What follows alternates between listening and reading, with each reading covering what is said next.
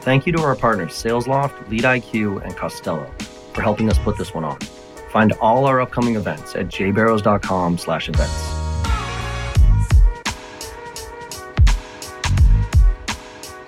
Good afternoon, everybody. This is John Barrows. Make it happen Monday. Hopefully, y'all had a fantastic weekend. I have an extremely interesting guest with me today because I've actually met this gentleman a few years back when he had done something that I had been dreaming about my entire career, which is to create uh, almost like a sales academy, if you will, because it isn't an educated profession, and it, it's even though it's the most profession, most important profession on the planet, and, my, and dictates everything that every business does. And and Sean had put this together to help educate sales reps the right way coming out of college. So now he's doing some cool stuff with startups and everything. Sean, you want to introduce yourself to everybody here? Thanks, John. My name is Sean Sheppard. I'm uh, one of the founding partners of GrowthX and GrowthX Academy. I'm a five time selling founder. I've had three successful exits and one really valuable learning experience along the way. And I've always been a professional salesperson or unprofessional for many years, as it were. And I always, I never understood why over 50% of college graduates end up in, in sales with no background experience or training. And you go back all the way to the age of the Industrial Revolution when sales was first professionalized by at uh, NCR Corporation and then uh, Tom Watson at IBM um, when we had to create repeatable, scalable sales methodologies, processes, and train and educate people to do it. Um, and it always got a negative stereotype, whether it was the snake oil of the uh, of the 19th century in the Old West, or it was um, Willy Loman and the death of a salesman, or or um, the retail salesperson who perpetuates the myth with no training at all and is forced to push uh, things on you in a very transactional way. Um, and our academic system, as elite and, and uh, pompous as it is, has always looked down upon it. Um, and um, and so I always had this vision of um, of uh, why aren't we educating people and embracing the fact that this is the greatest profession in the world. You know, we have the highest average earned income of any white collar role. We have the lowest divorce rate. no shit. Is that true? It's true. communicate. there you go. Okay. Um, we have uh, we have the lowest suicide rate. No shit. Um, yes. Um, and we have one of the highest average quality of life is polled by any general profession.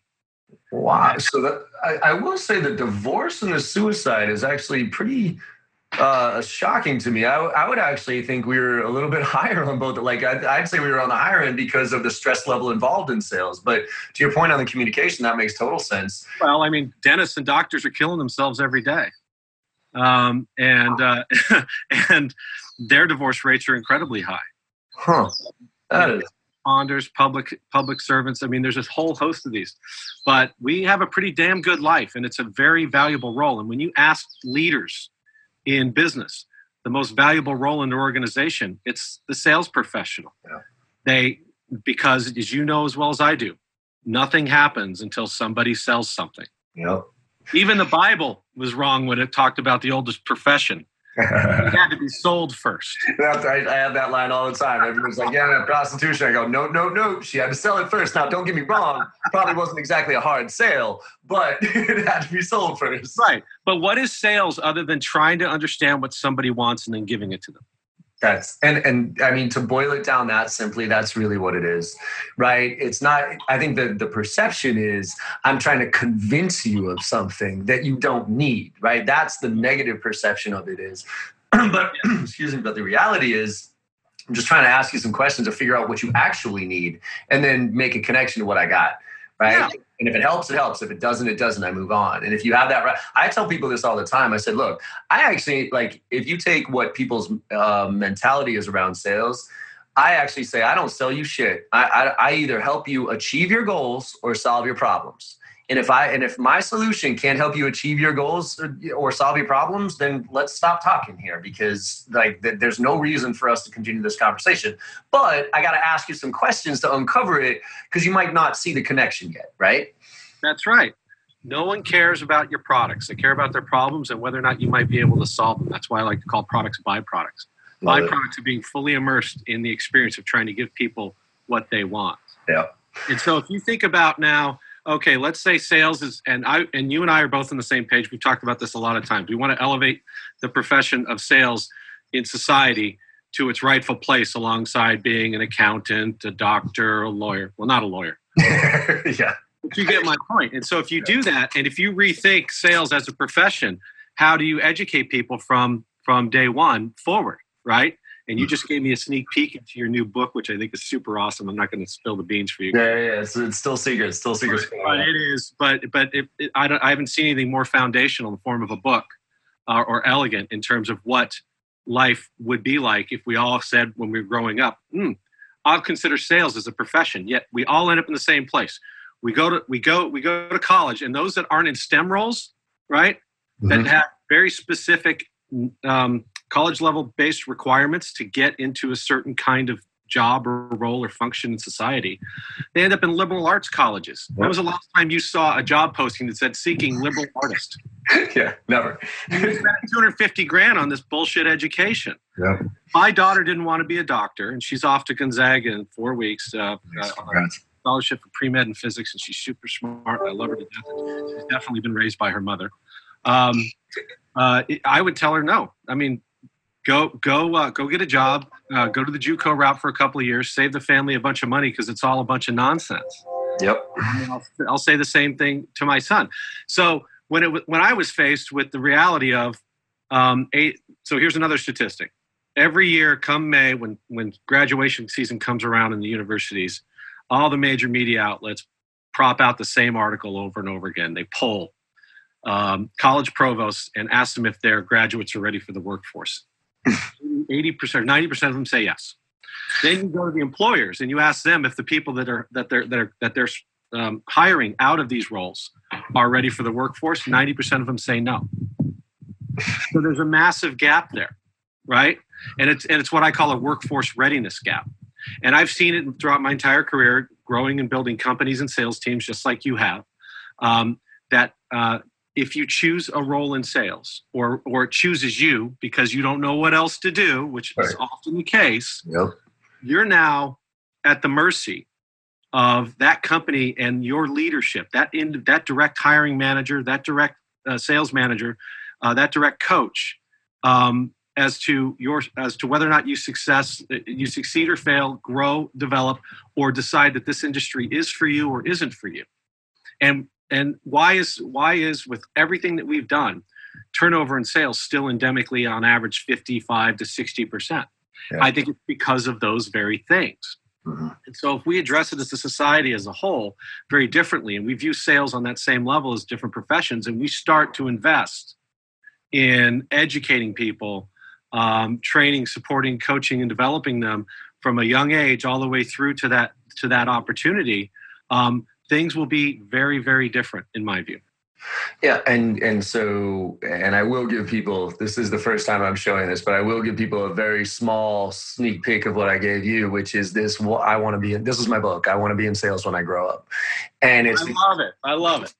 Because John, you and I were talking about it just before we came on the air that that um, that I said nobody says that when they're a kid, and then you went, "Oh yeah, well look at this. I just wrote this." And uh, and the idea there, like, because I'll be damned. So I, the way I look at it is like, you know, I I'm gonna be very concrete in this sense of where my fear is, like artificial intelligence, right? I call artificial intelligence like the Sauron, in the sense that if, if the Sauron all of a sudden gets on your industry, right? So all those kids, for instance, that that went to school, like, I think some of the worst advice I had heard about five years ago was be a coder. Oh, coding, coding, coding, coding. Go into coding, like it's gonna be a huge career for you. Are you out of your fucking mind? Like within like a year or two, artificial intelligence is going to be able to code so much better than you will ever be able to code. Now, don't get me wrong, there's going to be those savants that sit on the top of the coding pyramid, right? And those are the people that are going to yep. dictate what the what the computers do. That's but the right. other 99% of kids that went into school for coding and all of a sudden artificial intelligence comes on their industry, what are you going to do? Now you got to go back to school to figure something else out if you're in sales, if the eye of Sauron hits your industry, fuck it, I'll just go sell something else. You know That's what I mean? Right. So, and so a couple things I would say about that. So I did this talk on on EI in the age of AI, right? Yep. Emotional intelligence in the yep. age of artificial intelligence. So so why will there be people above that AI? Mhm. Uh, and we've got a portfolio company at, at GrowthX in, the, in our uh, in GrowthX Fund Two that's is all about automating um, the uh, coding called Boss Framework, and they're cutting they're cutting the development time and, and cost by sixty percent, almost out of the gate, and Yeah. they're just getting started. So so where do you add value outside of that? It, with creativity, with curiosity, with empathy, with critical thinking and problem solving skills, with understanding how these things impact the world, that's where you're different. And that's why anything that's easy to do gets automated. If it's repetitive, it will get automated. And it's not a reason for people to freak out. No. We've been through this four times. This is the fourth industrial revolution, this innovation economy. The last one, uh, when the, fir- the last one happened in 1900, um, 40% of the jobs in America were ag jobs, farming, agrarian. Mhm. Today, 3% of the jobs are ag jobs. Yep. We don't have 37% unemployment. Right. Every new solution and every new technology creates a new set of problems and challenges that we need to face. And when we're in sales, when we're creative, when we have business acumen, when we care about people and we know how to effectively communicate that, and we understand a domain or an area of expertise, we can be super successful and separate ourselves not just from the robots, but Right. from the other salespeople that are too fucking lazy to do it. A hundred percent. 80% of them. Well, let me ask you, though, like on that point, uh, what's what worries me? So you're right. We've had four revolutions, right? And what I've and I'm not a history buff by any stretch, but but the I education, am. I'm sick about it. So right? And that's why I'm asking you these questions. you know more of the stats, and you, I'm not uh, like the reason I wrote a children's book because I don't like reading. Shit like that. So in there. Yeah, exactly. So no, but but throughout those like when we went from agriculture to the industrial revolution, right? Our education system changed. We now realize we have to educate them on manufacturing and those type of things. So we, there was a distinct shift in our education model. Then right. then when we came into the the kind of the new the the the workforce model now with white collar work and all that other stuff again we shifted our education structure to address that we're now moving into the technology age and i am not seeing our education system shift to help empower the kids with the tools that they need to succeed in this new world that we're going into why not I Or- love, I love that. So, so you go back to, and, and we talk about this a lot.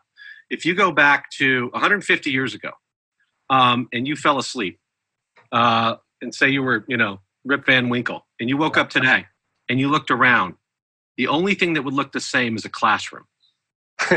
no shit exactly The only thing. So they were designed in that industrial revolution to take kids off of farms and teach them how to work in factories. Why do we have three months off for school? We have three months off for school because that was harvest season. So the parents needed the kids to come back to the farms and pick the cotton, Yep. pull the corn, and shuck the whatever. Yep. Right? And it's ridiculous. Now I'm starting to finally see some schools do, or some, some systems do year round schools. Yeah. For example, in Arizona, in a school district where we own a home um, and we used to live many years ago, um, they are on a, school, a year round school system. They get two weeks off in the fall. They get their two weeks in, uh, at, they get their Christmas break of two and a half, three weeks. They get two weeks off in the spring, and then they get six weeks of summer. And then they're back at school already. They went back to school a week ago. See So so now it's not oh the kids need the break. No bullshit. We don't get don't you know unlimited PTO. Well, I mean Right. technically in the valley, unlimited PTO is the thing. Yeah, but, that's a sabbatical. That's called a sabbatical. For example, did you know why school bells uh, school bells were made? Because they were made to mimic factory whistles. really? All part of the training, lining up people in desks in rows and teaching them how to do rote things.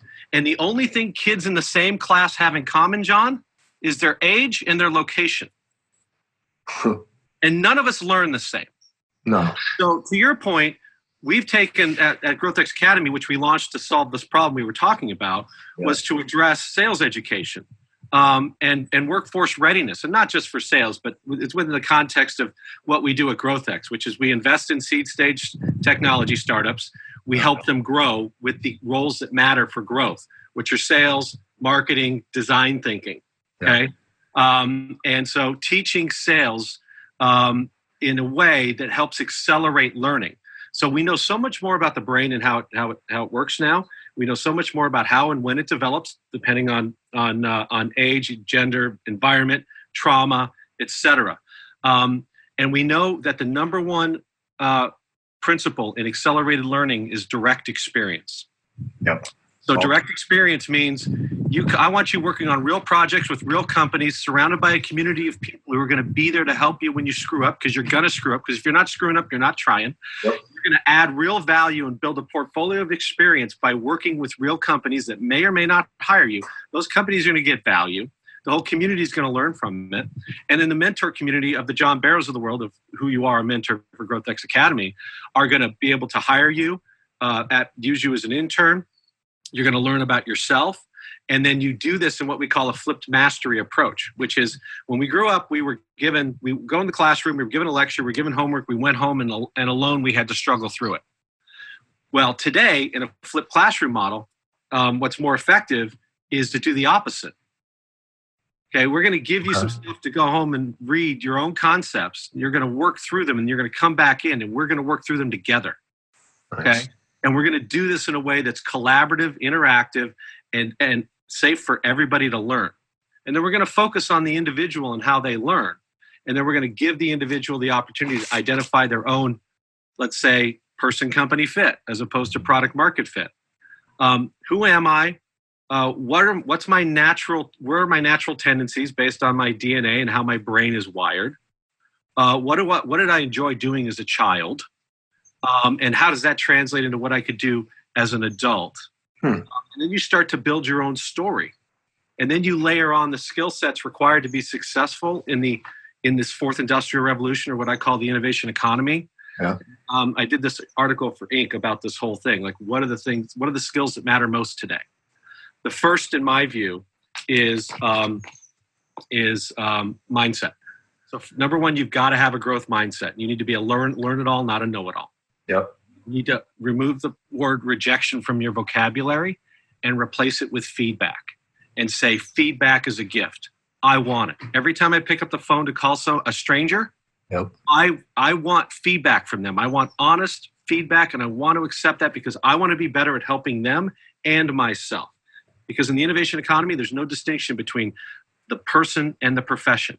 You develop yourself as a person, you will develop yourself as a professional. Now, once you have that mindset, now you can go after the second step, which is business acumen. Yeah. You need to understand how what you sell to somebody helps them run their business in a quantifiable way. Because if you don't understand your customers, customers, customers, customers, the entire value chain, you won't be able to connect the dots in that in that in that small moment where you have their attention. And then the third is market acumen. How do you take that skill set, that mindset, and that business acumen and apply it to different industries? To go from uh, financial services to to uh, CPG to enterprise software as a service to to uh, networking, hardware, technology, to cybersecurity, um, to to retail, to wholesale. I don't care. Pick it you and I can walk into any room and probably run a conversation with a customer for the first time or a cold call better than anybody that we're training or coaching because we understand how to apply that. Right. Right. Yep. And so people need to know how to be that agile. Why? Because the job and role and function and value that they're going to be delivering is going to change faster now than it ever has. In 1970, the average turnover in the S&P 500 was 75 years. In other words, it took 75 years for a company to fall off. Jesus. Today it's 15. yeah. By, by 2030, it's predicted that 37, 40% of that of the S&P 500 aren't even on it today. Wow. And you probably haven't even heard of them. Wow. Jeff, uh, Jeff Bezos just came out last year at, a shareholder meeting and honestly said, we're doing great, but I'm worried we may not exist in 20 years. I, I wouldn't be surprised. Well, I, think about it. They don't shit. They don't own anything except the three things that create a lasting mover advantage, which we're going to talk about in a few minutes. Yep. Um, but but once you have business mindset, business acumen, and market acumen, you now need the, the last most most important thing, which is communication skills. You need to yeah. learn how to take all the things from your mindset, your business acumen, and your market acumen, and communicate that value back out to the marketplace. Whether that's to your boss, to your coworkers, to your children, or to your customers. Because at the end of the day, a company is just a group of humans, and it's humans that make people happy and sad. It's not about what you're selling or to who you're selling or why you're selling it, right? It's about who you're with. And so you have to build a, a, a skill set and then an understanding of who you are and what kind of people you like to work with and what kind of value you want to deliver to the world to create meaning and purpose, which is the only thing that's going to keep you from shooting yourself in the head or taking too many opioids. Yep. So so let me dive in real quick because I because you said something before we jumped on here about like kind of hacking your sales career. Yeah. And if, if we were to take each one of those things, um, the growth mindset, say say you're in you're not in a growth mindset say you're not a school you don't know what the hell you don't know right and, and you're just trying to get a job or whatever it is how do you hack your way into getting a how, how do you help yourself get into a growth mindset the right way yeah so the first step is to um, take any kind of uh, personality assessment you can get your hands on. Disc myers-briggs something like that. Whatever it is. I don't care. I, and i've looked like just like sales methodologies that you you and i John, have studied them all, and we know that all of them have good things and, and, that we take, and some of them whatever, right? Same thing with personality assessments and selection science. You need to understand yourself first. Okay. What, what's your natural state? Three fourths of who we are is wired into us. Yep. And trying to pretend to, to, to ignore that eh, or not embrace that is detrimental to you and everybody around you. Okay? Yep. Accept it. Be who you are and know that. So, based on that, the second thing you do is define a personal vision. And you define a personal vision by understanding what you enjoy. Okay. And I don't mean what's your passion, but yep. what's your meaning. Because I think this whole find your passion and you know, follow your passion thing is overblown. I don't think that's as sustainable as finding a meaning. Finding a meaning in life is everything, in my view. Your okay, purpose. For young men. Your right? why. Your why, right? Is that like. Correct.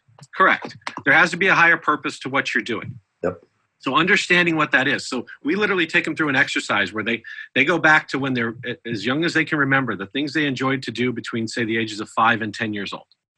And they write those things down. And it's a very simple exercise. Then they go into um, what did they like to do as a teenager?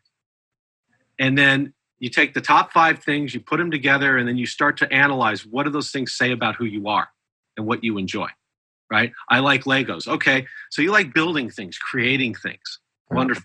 Uh, I like sports. So you like you like being around other people. You're competitive. You like team environments, right? Mm-hmm. I love the outdoors and and and peace in nature. So you're a deep thinker, right? Mm-hmm. You might need a lot of physical activity for your oxygen to hit your brain for you to actually become a good problem solver, right? Those are the kinds of things that you look at. Then you then out of that you define a personal vision where you literally sit down and you do this for yourself and then if you have a spouse or a partner you can both do it together but it's only for you mm-hmm. five to ten years from now if you've gotten everything you want in life what's the narrative? Yep. Where are you? What are you doing? Who are you with? What do you have if that's what you care about okay? Because um, i used to be a big things person. I spent the first 40 years of my life chasing things. Yep. i'm now 46 i'm chasing people now. Mm-hmm. Um, because it, that's me. I, a big part of who we are as GrowthX, our number one core value is people first. Yep. I spent enough time beating myself up, working with people and being around people that weren't good for me. Yeah. So now I do the opposite. And then once you define that, you come, you craft a story. And that story is I'm this kind of person who likes to do this kind of thing in this kind of environment. And therefore, I'm looking for this kind of opportunity. People want to help us. The problem is, is we don't know how to ask and we don't know how to do it in a very specific way. And you know this is a mentor at the academy. We teach people how to hack their career and then craft a story so that when they reach out to John Barrows, who's super busy and super important and on the road all the time, they have a very specific, clear message and ask. Yep. Right? No different than when you're building messaging for the top of your funnel and outbound. Okay. Yep. Here's who I am and here's what I'm looking for and here's why I think you can help me. Right. And then from there, then we have them build a career funnel. And so you know as well as I do, everything's a funnel. I learned that in college. Just kidding. Um, um, I didn't learn much in college, to be honest with you. No, I drank my way through four years myself. So yeah, exactly. Funnels, funnels, were a big part of my college experience. Exactly. So the first thing we want to do is is create a funnel, and we reverse engineer the funnel from the bottom up to create outcomes. So what do we want? We want three job offers from companies that fit our ideal company profile with the kinds of people we want to be with, doing the kind of work we want to do. So then we reverse engineer that from the bottom up. So I got three to five, I got three to three job offers. In order to get three job offers, how many interviews do I need to go through? Mm-hmm. Okay, 10 to 15. And in order to get 10 to 15, how many companies do I need to have qualifying conversations with? Not necessarily pre screen interviews, sure. but conversations with people in the company. The last thing any of us should ever do is talk to a fucking recruiter. Pardon my French, they're great people. I love them to death. They're in sales too. Yep. Right? But they don't make decisions. They do not have the power. They are simply facilitators. Mm-hmm. We talk to them once we've gotten the right sponsors in the company that say, okay, you now have to follow this this ridiculous compliance process, and that means you got to talk to this person and go through all this shit. Yeah. Okay. That they're the last ones we talk to. Okay. They are gatekeepers. So once you've had several qualifying conversations with, say, 25 uh, companies, you can get those 10 interviews. And in order to get to 25 companies, how many do you need to reach out to? Right? So we do this thing called a career canvas. We take the lean business model canvas, we've adapted it to a career, and we uh-huh. have people fill out their own canvas. And it says, for these people with this problem in this industry, I can help them in this way. And that's how they craft their story. And now they build out of that. So that's the top half or the left side of the canvas, if you will. The right side, because canvases are product and market. So that's that's the problem. Now my market is this is the kind of company I want to work with, with this type of backing and leadership, with this kind of risk profile, because you may love you may love um, SaaS as as software as a service, and you're willing to work at anything in SaaS. But you also may be want you may want something that's more stable than a startup. So you may want to go later stage, right? So that's a consideration. You might want to work for your North Star. You may want to go to work for, for Elon Musk because he's your North Star. And if you work for Elon Musk, great. Um, you may say, um, I recognize that, that uh, my personal brand is helped by a successful corporate brand. And that often is true. Mm-hmm. We give what we give we give individual employees way too much credit, especially in the valley. This whole I was employee number 40 at Box. Who gives a fuck? Yeah. Um, you were, I mean, it didn't make you better than somebody who was employee number 400 or, or, or somebody who's working across the street at a company I've never heard of. Mm-hmm. But we give credit to that. So you can use that to your advantage. Uh-huh. You also, we, we tend to take on too much personal identity when there's failures. Okay, I went to a company that flamed out. It doesn't mean you're a bad person. Right. Um, so you take those sorts of things into consideration. There's many other aspects of it. We don't have enough time here to go through it. People, if they want to listen or watch the talk, they can go to they can go Google hack your how to hack your career by Sean Sheppard, and you'll find uh, videos and and you can go to gxacademy.com and there's content everywhere uh, on this particular topic. But when people walk themselves through it, the point is is we tell them to canvas 80 to 100 companies, just like researching 80 to 100 accounts prospects. Yeah. Same deal.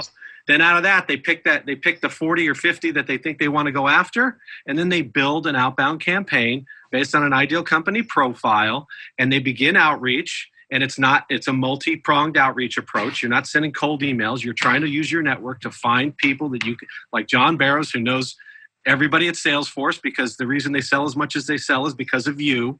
so you got, oh, they pick up the phone. So, but that's the point, right?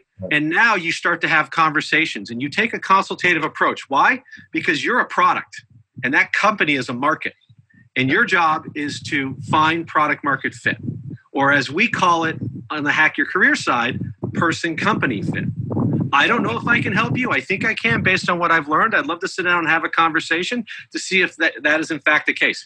This is not a freaking interview. I'm not talking about my skills and what I want to be when I grow up and all this other shit. It's about what problems do you have and can I help you solve them?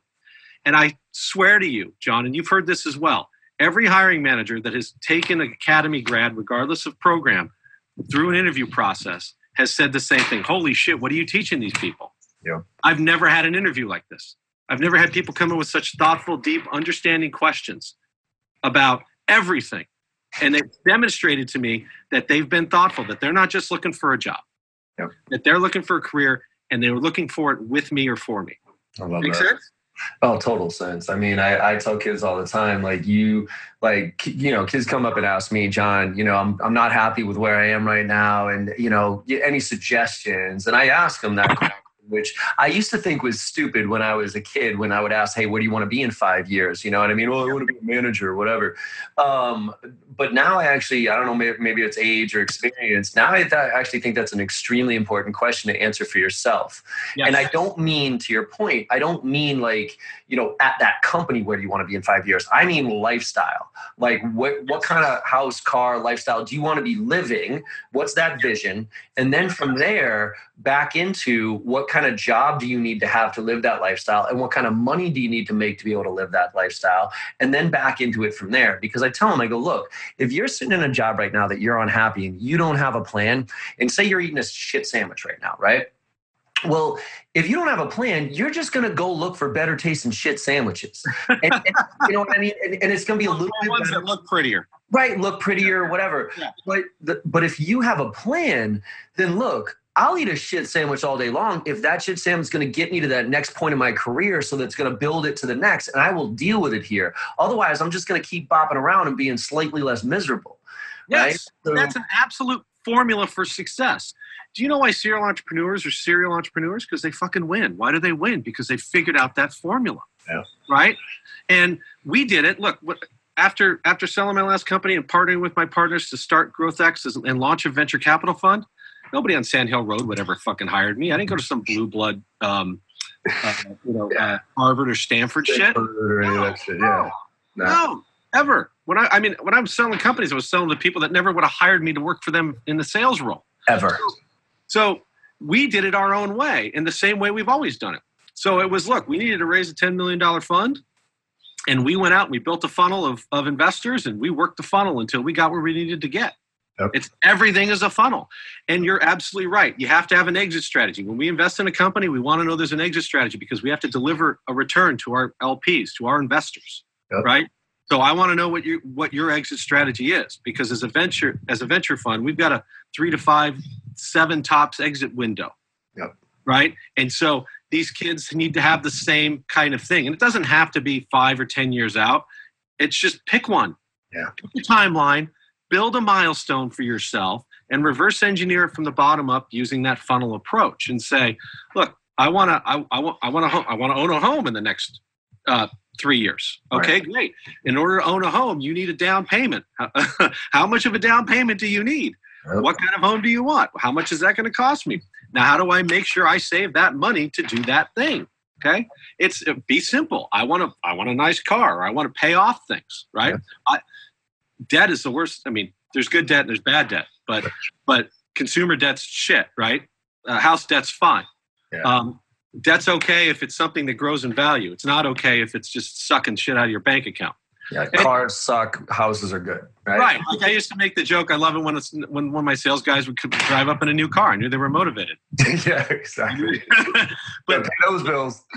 you pick that vision, you come up with that exit strategy, and you say, "This is where I want to go." But guess what? We ate shit sandwiches for the first several years, just trying to raise that fund, Yep. and we weren't getting the best deals in the portfolio because we weren't an established venture brand.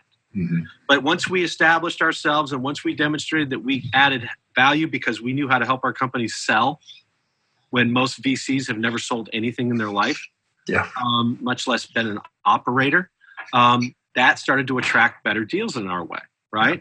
And so, but we did, and look, every time um, I got a door shut in my face, I knew I had a purpose and a plan, and I knew if I kept working it, it would happen. Delayed gratification is a wonderful attribute to have, but you have to figure out what that delay looks like. Pick that window. Yeah, it's it's it, it drives me crazy how many people aren't goal setters. You know what I mean? Like like literally just write down some fucking goals. I have a general fear of it because I think it. Uh, a lot of us just we we we tend to overthink it, Yeah. and then we wrap ourselves around the axle, and we get paralyzed from the you know, paralysis by analysis. We Yeah. we we get locked up and we don't know um, what to do about it, and then we certainly have a lot of self doubt. And I would say that in my life, I think the biggest thing that ever held me back was that at any point was self doubt. Yeah. Yeah. Nobody else telling me that. It's just me. I have a great friend who's the head of the of the of the PTSD and mental health division for the for the for the uh, Veterans Administration in Northern California. no kidding. Dr. Uh, Dr. John McQuaid, and he's written s- several books on this topic. But he taught me something very powerful, and he did this when he came in and talked to the students at the academy. He said negative self talk is the most damaging mental health problem that we have on a daily basis. If just ask yourself when you're down on yourself and you're hard on yourself and you're talking to yourself negatively, would you ever say those things to someone else? Almost never. I mean, unless you're a raging asshole. Yeah, exactly. You have one mean son of a bitch, right? Yep. But we do it to ourselves every day. And part of having a growth mindset is being mindful and catching yourself in those moments. Those moments when you, you just had somebody with a bad tone uh, hang up on you, Yeah. right? You, you have no idea what's going on in their life. Exactly. um, and and the time it, it could be the timing it could be any number of things i've learned this over the, over the course of my life that people do, do what they do not because of you they do what they do because of them Yeah.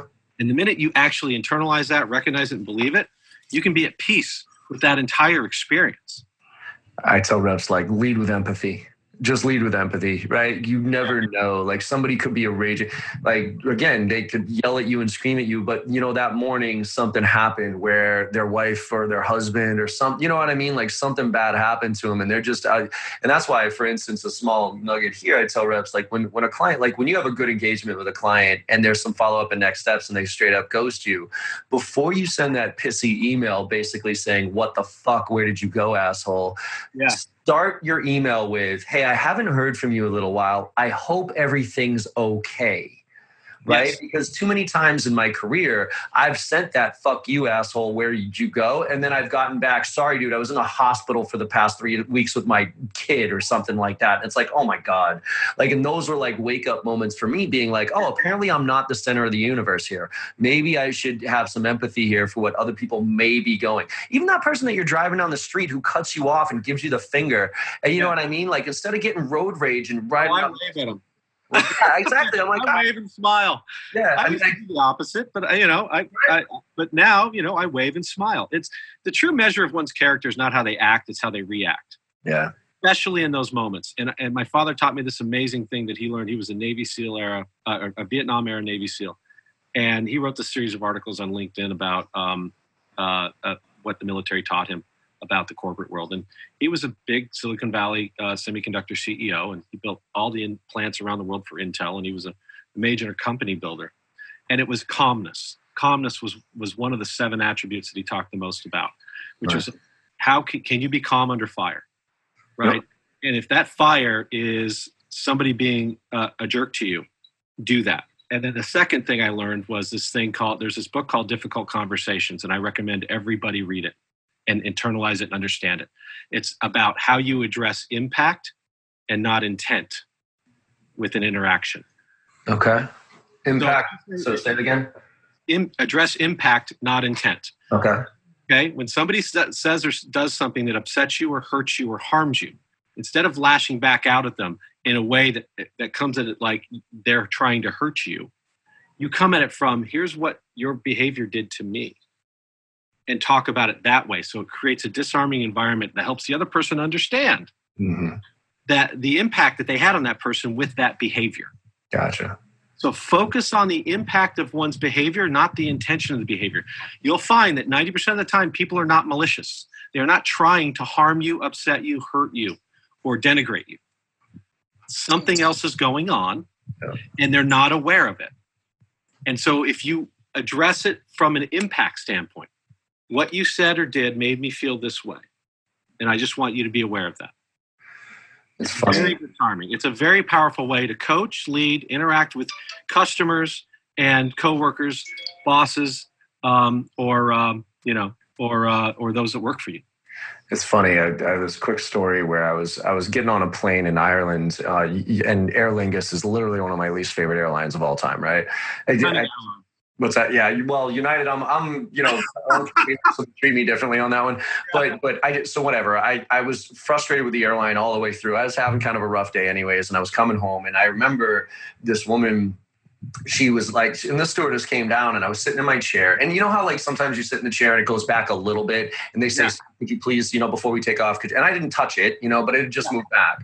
And I said, look, I, I didn't touch it. I'm like, and it, and it wouldn't go up. And she's like, could you just please make, I go, look, and I got pissy with her. I was like, look, oh, fine, I'll move. And I just moved to the next seat. Right. And I was really just short with her. And she Yeah. was obviously taken back. She was like, excuse me, sir, I'm just trying to do my job here. Like this is, and I'm like, yeah, whatever And as soon as I did it, I was like, God damn it, she didn't deserve that. But but it sat there and it ate at me, right? And so then all of a sudden she's coming down, the flight, the flight takes off, and she's coming down with her little trolley. And I'm looking at her, I'm like, fuck, here it comes. You know, and now I gotta interact with her, right? I'm like, shit. I'm, you know. And and as she came up, I could tell she was also dreading seeing me as well, right? right. And she ended up giving me, like, I was like, I'll have some water or whatever. And then as she was serving it, I go, look, I just wanted to apologize. I've been having a little bit of a rough day. I I, I took my frustrations out. I'm i am not happy with Aer Lingus right now, but that had nothing to do with you. And I took out my frustrations on you. And I just wanted to say I'm sorry.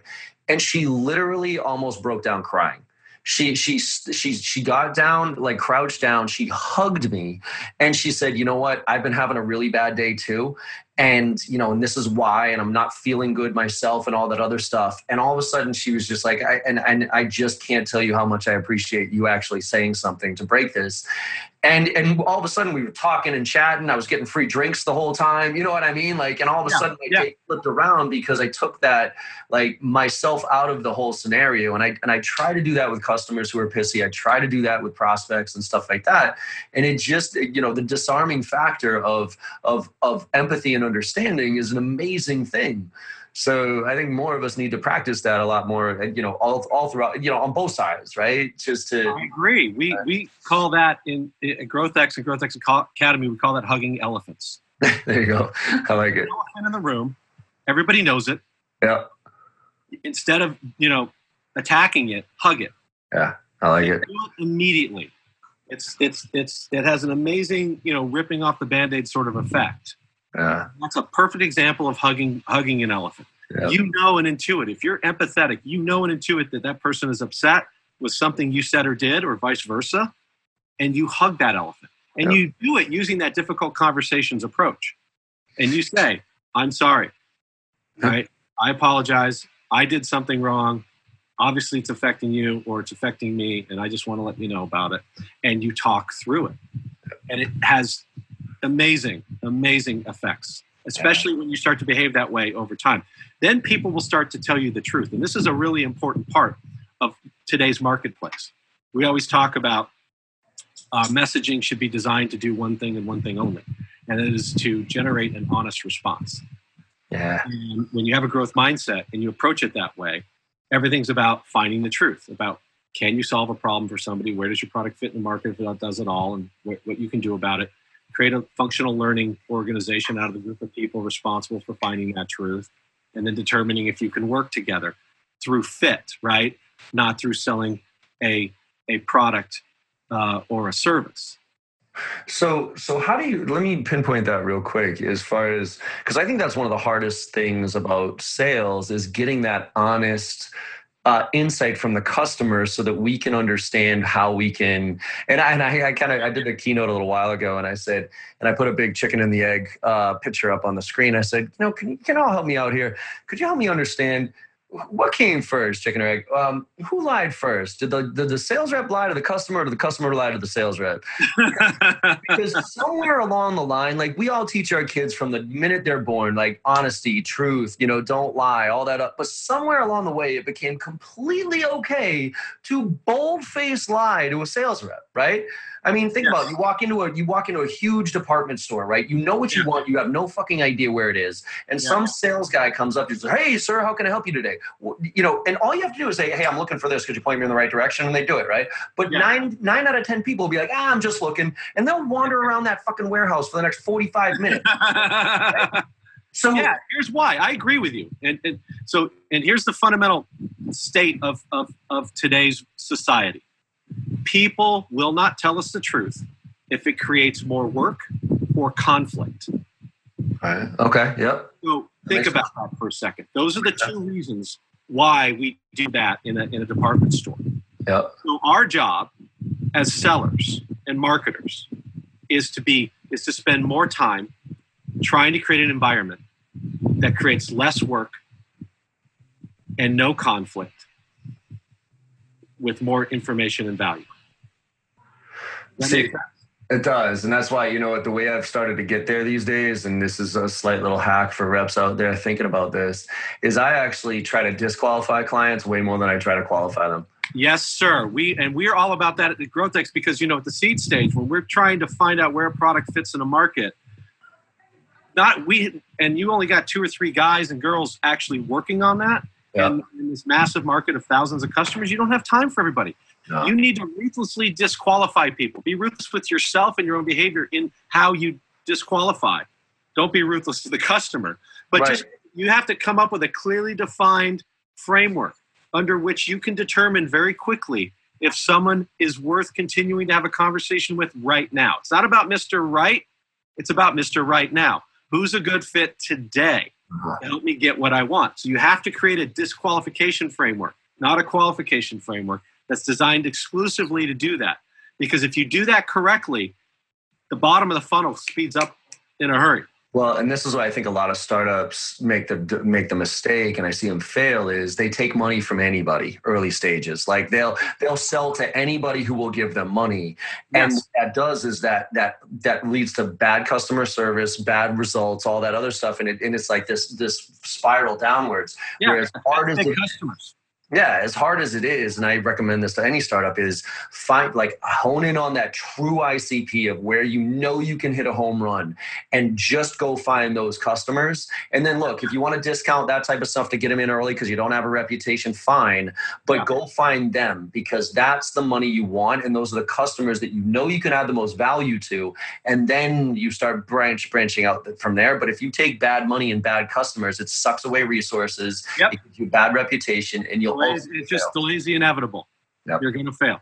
Uh, And the I in ICP at that stage doesn't stand for ideal. It stands for initial. Yeah. It's customer profile, which is very different than what your long-term profile is going to be.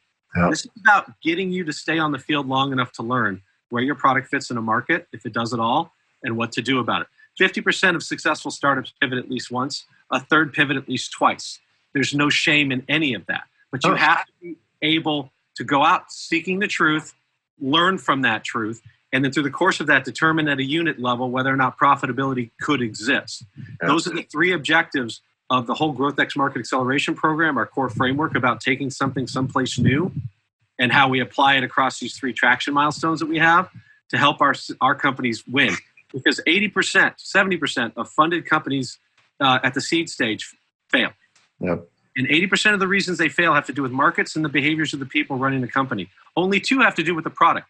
We're, we live in the age of applied technology now, John. Companies don't fail because they can't get the product or technology to work. No. They fail for all the other things that we just talked about lack of differentiation in the marketplace, being seduced by everybody who expresses interest in your product, regardless of whether or not they're a good fit. Mhm. Um, uh, uh, founding teams not getting along well, um, misallocation of resources. This whole, you know, this whole thing started. We were all angel investors, and we invested in the same kind of companies and some of the same companies. We're tired of getting emails that went, uh, "We need to raise more money because we we ran, you know, we uh, we, we weren't able to raise from these people, or or we're shutting things down because we uh, we couldn't raise any more money." And I'm like, "Bullshit! You pissed away the money we gave you on stupid stuff. Yep. You didn't allocate it in the right way, at the right in the right in, in the right areas."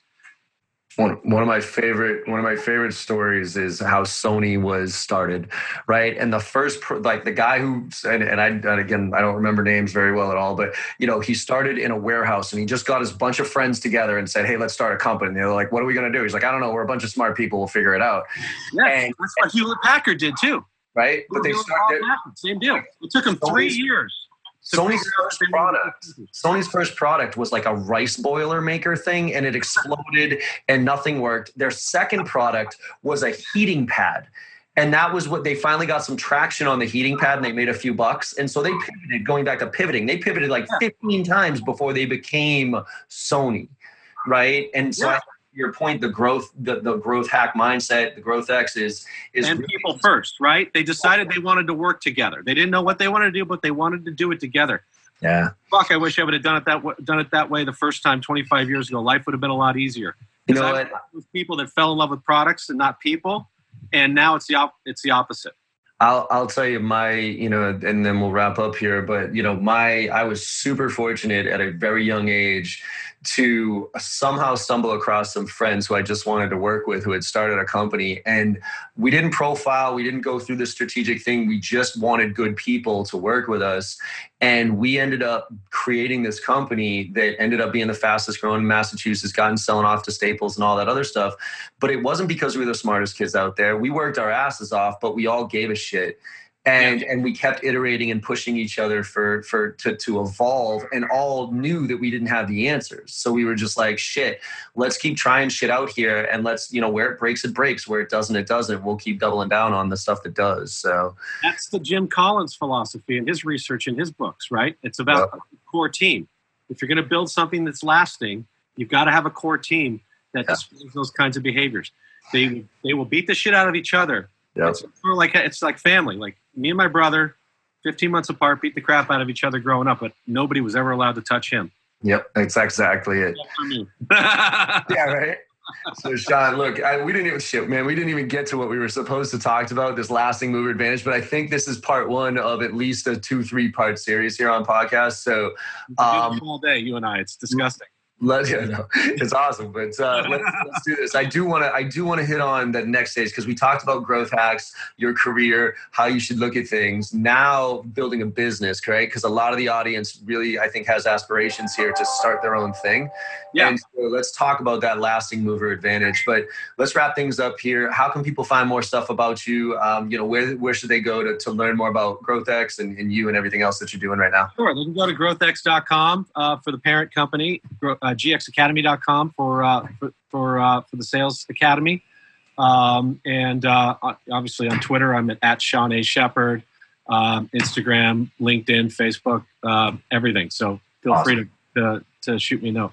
Awesome, Sean. Well, look, let's uh, let's do this again soon. I'm gonna yeah. send you that link from my counter because I want to keep this conversation going, and uh, maybe we'll tease it out maybe a few weeks here so that we so they don't go back to back. But uh, let's keep this conversation going because I love what you're doing. You and I have a very similar mindset on what it takes to be successful. And again, coming back from from backgrounds where we're not the smartest kids in the room, I think gives us an advantage these days. Because uh, you ever think I always go to Jack Welch, right? If you think you're the smartest kid in the room, something's wrong, right? Yeah, leave the room yeah, leave the room, go find some other people. exactly. unless that unless that room's a bar. And that's right, a, yeah, well, there you go. That's a totally different story. go back to the funnel, right? So. Thanks, brother. This was All awesome. Right, have a good one. I'll talk to you soon. Okay. All right, everybody. Thank you again so much. Hopefully, you got some value out of this one. And as I say every time, go make somebody happy today. Go make somebody smile. There's too much negativity in this world. And no matter how bad your day goes, if you can put a smile on somebody's face, you know you've done a good job. So let's uh, let's all have some fun out there and make it happen. All right. Thanks, everybody.